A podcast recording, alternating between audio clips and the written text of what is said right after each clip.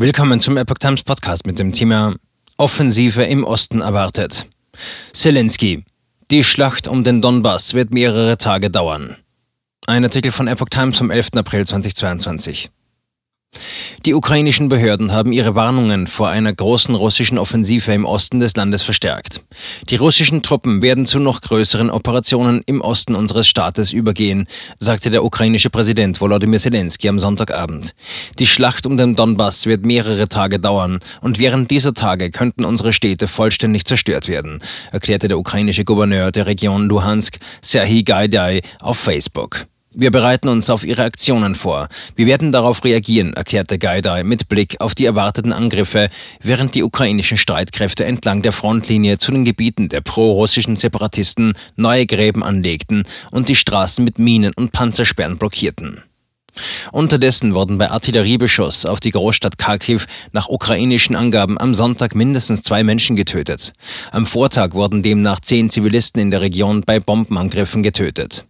Viele verbliebene Einwohner der Ostukraine haben nach dem Angriff auf den Bahnhof von Kramatorsk Gaidai zufolge Angst, sich auf den Weg Richtung Westen zu machen. Nach neuen Angaben der ukrainischen Behörden wurden bei dem Raketenangriff am Freitag insgesamt 57 Menschen getötet. Die Angaben können nicht unabhängig geprüft werden.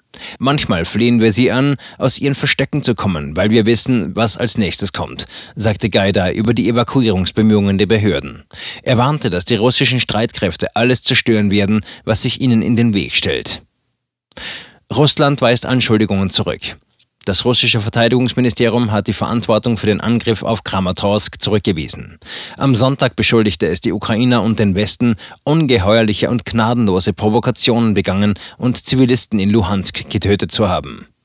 Der ukrainische Außenminister Dmytro Kuleba warnte unterdessen auf Twitter, dass russische Propaganda den Boden für diese Gräueltaten wie in Butscha oder Kramatorsk bereitet habe. In Butscha und anderen Vororten Kiews waren nach dem russischen Abzug in den vergangenen Tagen hunderte Leichen gefunden worden.